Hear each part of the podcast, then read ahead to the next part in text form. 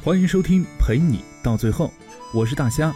想要给我来信和咨询的朋友，可以关注微信公众号，搜索 “nj 大虾”，关注订阅，和你说晚安。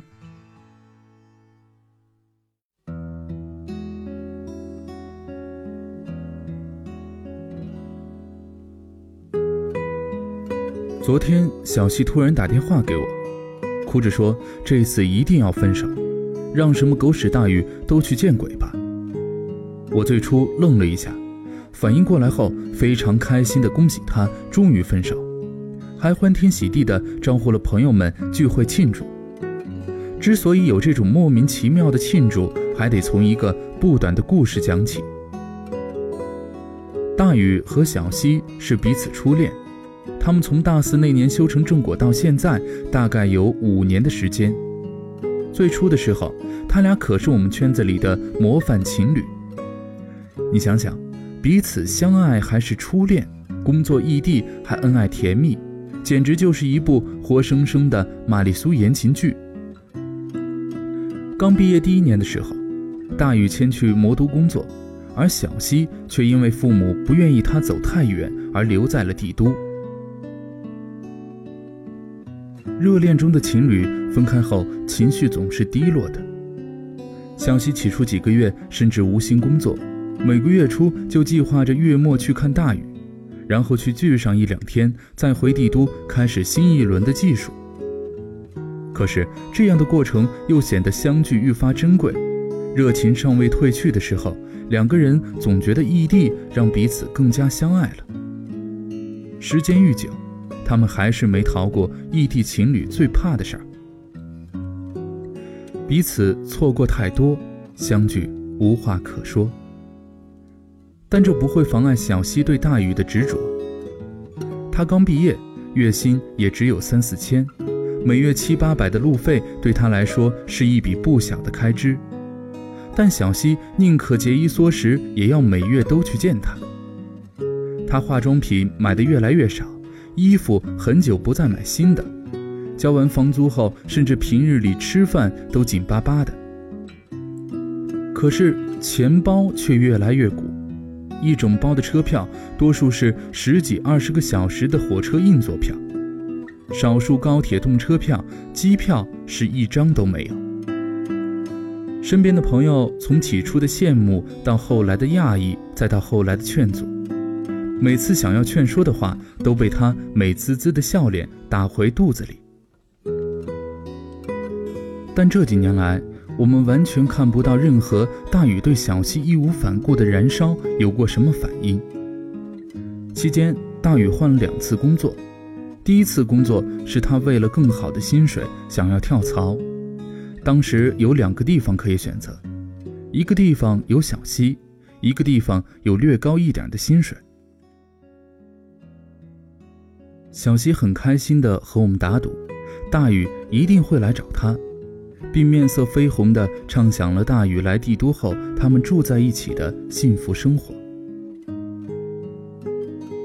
幸亏我们没人下注，否则小西会输得倾家荡产。大宇压根儿都没怎么考虑，就选择了到另一个地方发展，理由是薪水高一些，升值空间大，以后买房能够轻松一些。小西虽然很难过，但依旧觉得大雨是在为他们的将来做准备，选择继续无条件的燃烧自己，温暖大雨。但大雨的态度却日益冷漠，渐渐的开始不回短信，忙，不接电话也是忙。小西兴冲冲地跑去给他过生日，他说加班过不来，然后小西一个人在酒店睡了一晚上。第二天早上就被他送去车站，一个人默默回了帝都。小西越来越惶恐，他太爱大雨了，太怕失去他。可是就在这个时候，大雨的态度又有所回暖，小西很快就把之前的担忧丢到脑后，撒欢的跑到大雨怀里，感情升温不久，大雨开口说想自己创业开店做生意。问小西借钱，想为将来的生活做准备。于是小西傻笑着取出了自己工作四年所有的存款，送到大宇手上，然后继续活在为将来打算的憧憬当中。结果很快，大宇的店开了不到一年就罢场了，前期投入的成本都打了水漂。小西虽然有点心疼，但依旧很体贴地安慰大宇，让大宇不要着急，慢慢来。创业失败后的大宇重新开始工作，他们之间又回到了小溪燃烧自己，大宇享受温暖的情况。身边的朋友几乎每个人都不止一次地告诉他，大宇压根儿就不喜欢你，你该放手了。可小溪是从来都不听的。可是这人吧，燃烧久了，爱情烧完了，痴情烧完了。甚至自己的身心都快要烧完的时候，这火他也就旺不起来了。今年是他们在一起的第五年，就在前些日子，小西做了一整晚的硬座，要去陪大宇过周末。天气很冷，大雨又说加班，小西想给他一个惊喜，居然就在他公司楼下等了一整天。回想起来，支撑他那一整天漫长的等待的是一把火。就是这段感情的回光返照。等到大雨晚上下班出公司，看到他的时候，小西清楚的看到他的眼睛里写着的不是感动和惊喜，而是慌乱与失措。正当他心里一股很不好的感觉涌动的时候，就看到一个女生从公司后面冲出来，揽住了大宇的胳膊，笑着问：“今晚吃什么？”小西后来想想，当时自己是笑着的，只是已经不记得自己是被怒极反笑，还是在笑自己的傻逼。他一个人回北京的车里，流着眼泪删掉了所有的通话记录和与他所有的聊天记录，取消了特别关注。每按一次删除键，他就会在心里骂自己一句傻逼。删到最后的时候，已经数不清骂了多少次。庆祝分手那天，小西喝得烂醉，哭着笑着骂自己是傻逼。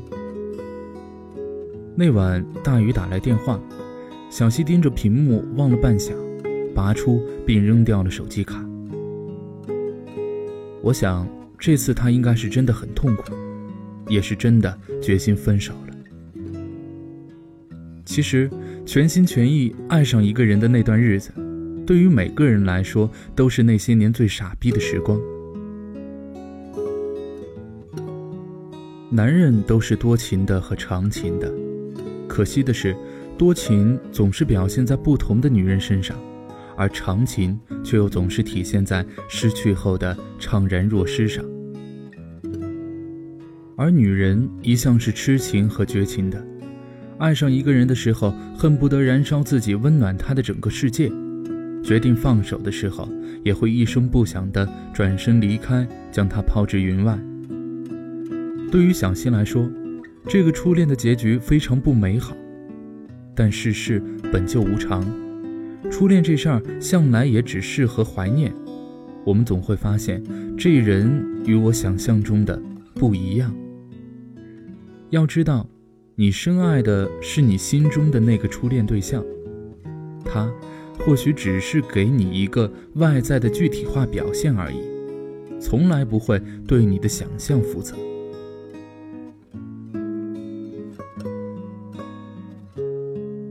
经过这次失败的感情，小西才学会了如何健康的爱一个人，绝不辜负他，但也要对得起自己。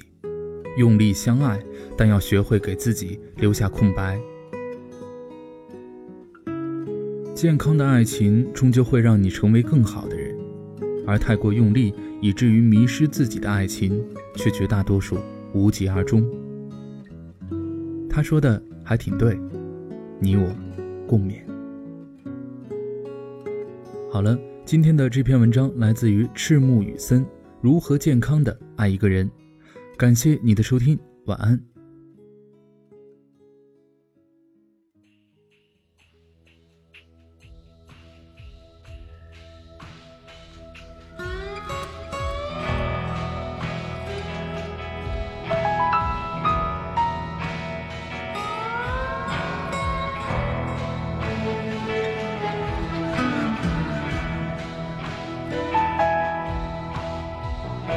九九五年，我们在机场的车站，你接我，而我不想归还。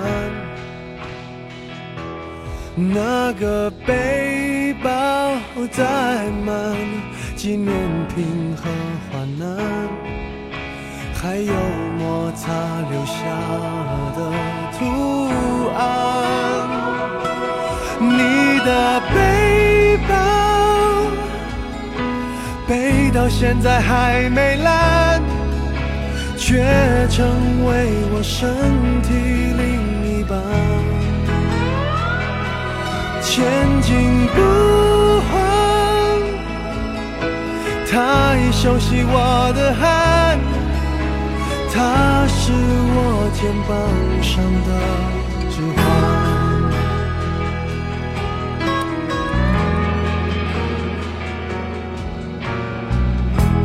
了六年半，我每天陪他上班。你借我，我就为你保管。我的朋友都说他旧的很好看，遗憾是他已与你无关。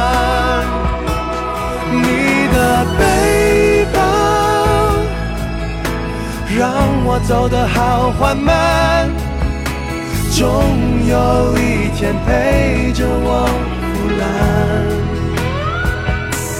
你的背包对我沉重的审判，借了东西为什么